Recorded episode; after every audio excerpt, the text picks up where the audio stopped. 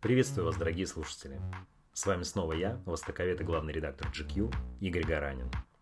Вы слушаете второй выпуск сериала «Страна восходящего будущего», который мы посвятили Японии. Сегодня поговорим о философии икигай, о том, как японцы относятся к себе, как и зачем занимаются биохакингом и как относятся к наркотикам.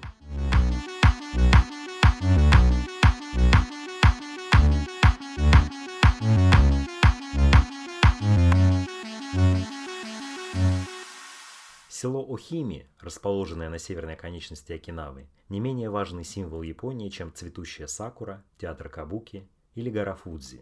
Даже если кажется, что это название не говорит вам ровным счетом ничего, поверьте, вы точно хоть раз дослышали о поселении бодрых старичков. Самые юные жители в этом селе разменяли девятый десяток, а самые взрослые прожили больше века.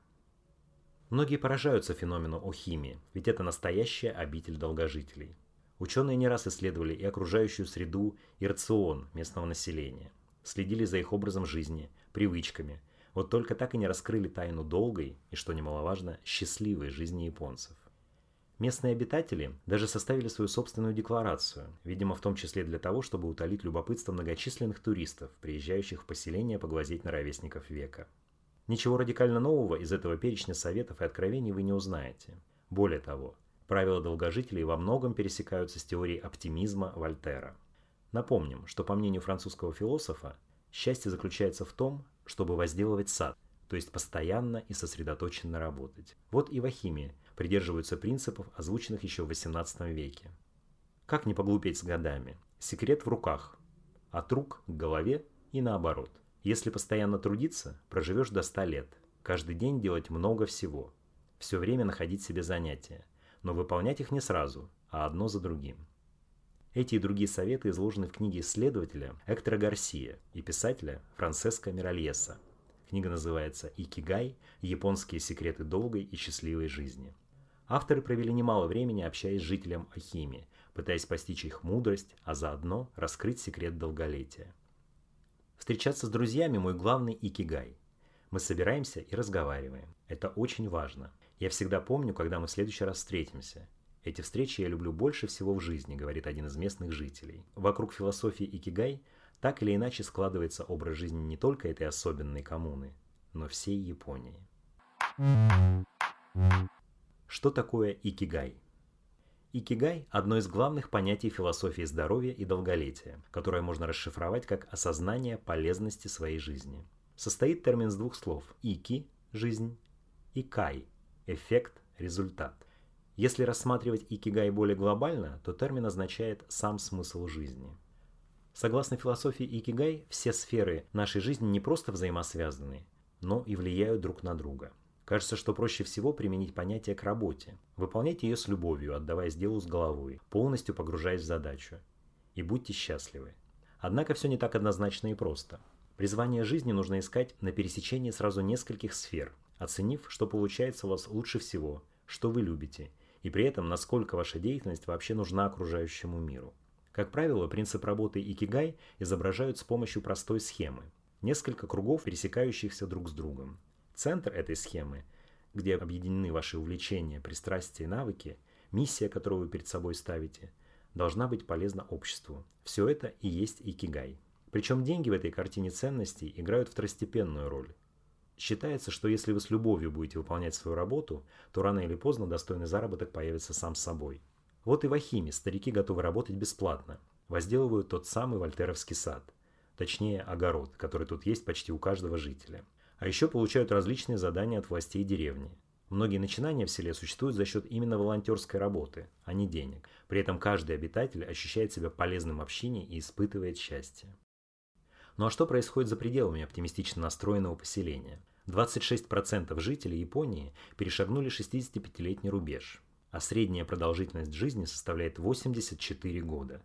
Страна занимает второе место в мире по количеству долгожителей, сразу после Гонконга.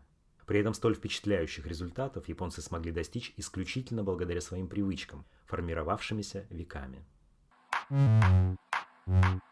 Что такое йодзё? Западная медицина гармонично сосуществует тут с йодзё, китайским представлениям о здоровье, в основе концепции которого лежит правило – лечение болезни – крайнее средство. Иными словами, японцы стараются жить так, чтобы не сталкиваться с недугами, или же сократить их количество до минимума. Пищевые привычки, играющие не последнюю роль в долгой и здоровой жизни, тут образцово-показательные. Если и можно назвать чью-то национальную кухню полезной, то точно японскую. Свежие морепродукты и рыба, овощи и злаки, умеренное потребление мяса, которое, кстати, стало частью рациона японцев лишь в XIX веке. До этого оно считалось скорее едой бедняков, а в ходу была все та же рыба и растительная пища. За здоровьем жители страны восходящего солнца также внимательно следят. Даже главную зависимость нации, рис и соль, постепенно вытесняют более здоровые альтернативы, а на упаковках появляются пометки ген-н, то есть пониженное содержание соли. Другая белая смерть – сахар – в Японии никогда не был популярен. Традиционные десерты в Агасе состоят из таких ингредиентов, как красная фасоль, батат, рис, каштаны. Одним словом, они менее вредные, нежели западные аналоги. Сама Япония занимает одну из последних строчек в рейтинге стран, чьи граждане страдают ожирением. Казалось бы, сама жизнь уже расставила все по своим местам. Если у кого стоит поучиться, не ударяясь диеты и детокс-программы, то именно у японцев. Тем не менее, несколько лет назад в страну проникли идеи модного на Западе биохакинга, то есть вмешательство в работу организма. Что такое биохакинг?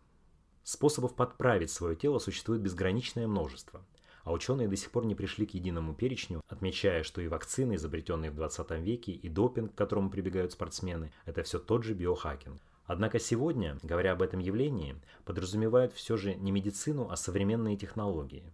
Интервальные голодания, криотерапия, медитация, нейролептики и даже наркотики. В свое время много шума наделали вести из Кремниевой долины.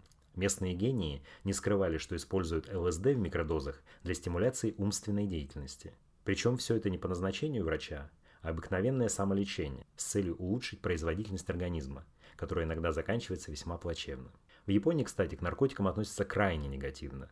Людей, употребляющих их, считают не просто больными или преступниками, а настоящими чудовищами.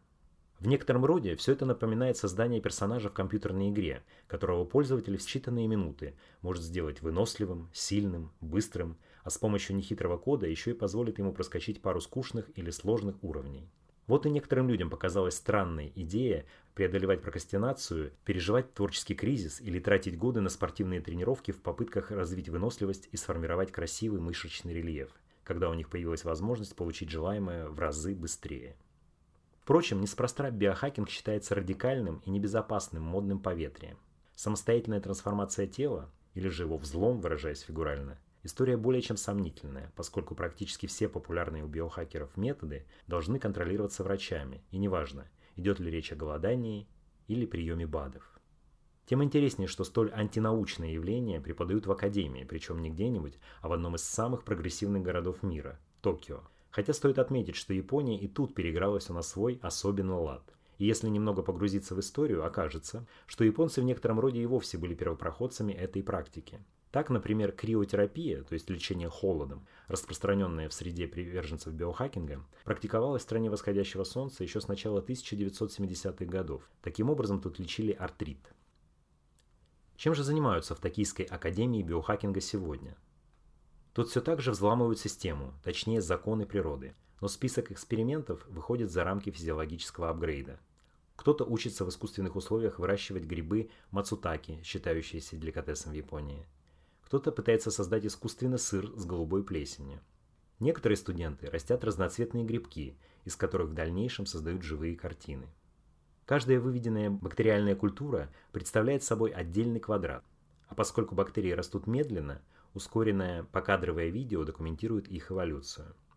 Есть тут и более привычные для биохакинга опыты. Например, одна из студенток экспериментировала с различными пищевыми растворами, которые извлекала из агар-агара, картофельного крахмала и даже супа из скумбрии.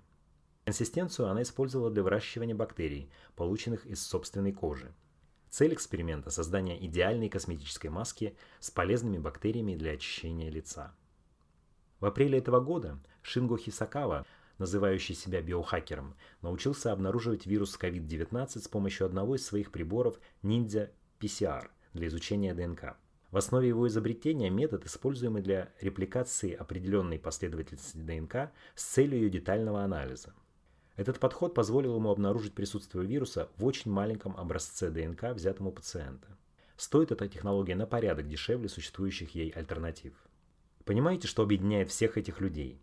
Вмешиваясь и в природные процессы, и в работу собственных организмов, они пытаются улучшить не свое тело, а жизнь других людей. Вот вам и бытие по философии Икигай. Отдавайся делу с любовью так, чтобы оно приносило пользу обществу. Ютака Идзава в своей книге «Как живут японцы» связывает такой подход с давними сельскохозяйственными традициями. Вся община действовала сообща, выращивая рис. А стать изгоем в подобных условиях означало обречь себя, если не на голодную смерть, то на весьма нищенское существование. С тех самых пор чувство принадлежности к обществу, равно как и признание ценности вклада в рабочий процесс, стали важной частью идентификации и самоощущения жителей Японии. Что такое трансгуманизм? Говоря о биохакинге, нельзя обойти вниманием такое явление, как трансгуманизм. Эта философская концепция поддерживает идею, что улучшать возможности сознания организма человека с помощью науки и техники нормально, а путь искусственного изменения вида – естественный процесс. Само тело при этом воспринимается как машина. Если какие-то запчасти выходят из строя, их можно и нужно менять. В трансгуманистической парадигме человек сам себе творец, сознательно влияющий на свою эволюцию. Интересно, что хоть Япония является одним из мировых лидеров в области био и кибернетических технологий, сами жители относятся к идеям трансгуманизма весьма неоднозначно. Несмотря на весь свой научный прогресс, страна остается достаточно консервативной во взглядах. В то же время в концепции трансгуманизма присутствует множество идей буддизма, одной из наиболее распространенных религий в Японии. Прекращение страданий всех живых существ. Что это как не буддизм? Именно за такие трансформации выступают в конечном счете и сторонники трансгуманизма избавить человека от всех проявлений боли, заменив ее на определенные сигналы, которые не доставят дискомфорта. В то же время идеи трансгуманизма широко распространены в японских комиксах и анимации. Матока Кусанаги, главная героиня аниме «Призрак в доспехах», снятого по манге Масамуны Сиру, переживает страшную аварию и становится киборгом с человеческим мозгом. По ходу развития сюжета она пытается понять, осталось ли у нее хоть что-то от ее прежней личности – сам аниме-фильм «Мамору Оси» стал первым произведением, распространившим идеи трансгуманизма в масс-медиа. Кроме того, в этой работе поднимается одна из самых амбициозных, пусть и спорных, целей трансгуманизма – финальная победа человека над страданиями, болезнями и самой смертью. Эта мечта сторонников философии вызывает множество дискуссий. Скажем, останется ли человек собой, если все его органы заменят на механизмы, а сознание оцифруют? Философ Фрэнсис Фукуяма, например, убежден, что трансгуманизм – спорная с гуманистической точки зрения идеология. Она обернется бесконечным соревнованием между людьми в постоянных попытках улучшать себя. А само общество разделится на касты и погрузится в такую антиутопию, описанную еще Гербертом Уэллсом в романе «Машина времени». Помните расу плотоядных мурлоков и эллоев? Одни эволюционировали из пролетариата и вынуждены жить под землей, а вторые – бывшие представители буржуазии, напрочь лишенные сострадания и альтруизма. В то же время было бы неверно утверждать, что японцы не изменяют или не хотели бы изменить свое тело и облик с помощью современных технологий и медицины. Пусть с идеями биохакинга и концепцией трансгуманизма местные апгрейды не сильно пересекаются, но вот все прочие способы преобразиться до неузнаваемости им не чужды. В стране существует множество субкультур, известных далеко за пределами Японии. У молодежи, любящей переодеваться персонажей аниме и компьютерных игр, даже есть два главных святилища – кварталы Акихабара и Хараюку. В то же время в остальных городах Японии юношей и девушек, экспериментирующих с внешностью и модой, встретить уже тяжелее. При этом игра с изменением внешности заканчивается ровно в тот момент, когда молодые люди начинают работать. Тут Япония и по сей день остается одной из самых консервативных стран. Корпоративная культура не терпит вольностей даже в одежде – а какие-то более существенные эксперименты с внешностью, будь то радикальная смена цвета волос, смелая стрижка, пирсинг или, не дай боже, татуировки тут под запретом. Зато с пластическими операциями в стране дела обстоят куда проще. Старшее поколение скорее осуждает желание изменить внешность таким радикальным способом, тогда как молодежь, напротив, относится к вмешательствам хирургов вполне положительно. Причем, если посмотреть на самые популярные сегодняшние запросы среди японцев, становится очевидно, что за основу они берут западные стандарты красоты. Тут стоит отметить, что в стране настоящий культ знаменитостей. Телевизионная трансляция началась еще в 1953 году, а телевизоры дома стали относительно распространенным явлением уже во время Токийских Олимпийских игр 1964 года. Причем изначально народными кумирами становились не актеры, а шоумены. Существовали целые агентства по подбору подобных людей, а Япония стала первой страной, запустившей формат реалити-шоу. В современной Японии внимание зрителей куда больше привлекают местные музыкальные исполнители и, конечно, западные знаменитости. Среди звезд-фаворитов, на которых японцы хотели бы походить, числятся Джастин Бибер, Гарри Стайлз или Тейлор Свифт. А в числе наиболее популярных пластических операций тут весьма ожидаемо. Ринопластика, то есть коррекция носа, а также блефаропластика, операция на веках, с помощью которой можно придать глазам европейский разрез и сделать взгляд более открытым. Местные клиники предлагают операцию, которая даст временный эффект, она стоит около 80 тысяч йен, то есть чуть больше 50 тысяч рублей. Но есть и возможность изменить свой облик навсегда, уже за большую сумму. Причем эта операция популярна и у мужчин, и у женщин. Зато ко всем манипуляциям с телом, имплантам, изменением пропорций фигуры в Японии относятся скорее негативно. Если уж и хочешь поменять внешность, сделай это максимально незаметно. В третьем выпуске сериала «Страна восходящего будущего» мы расскажем о лучших японских дизайнерах, сочетании традиций и инноваций, современном искусстве и скромности. Оставайтесь с нами. С вами был главный редактор GQ Игорь Гаранин.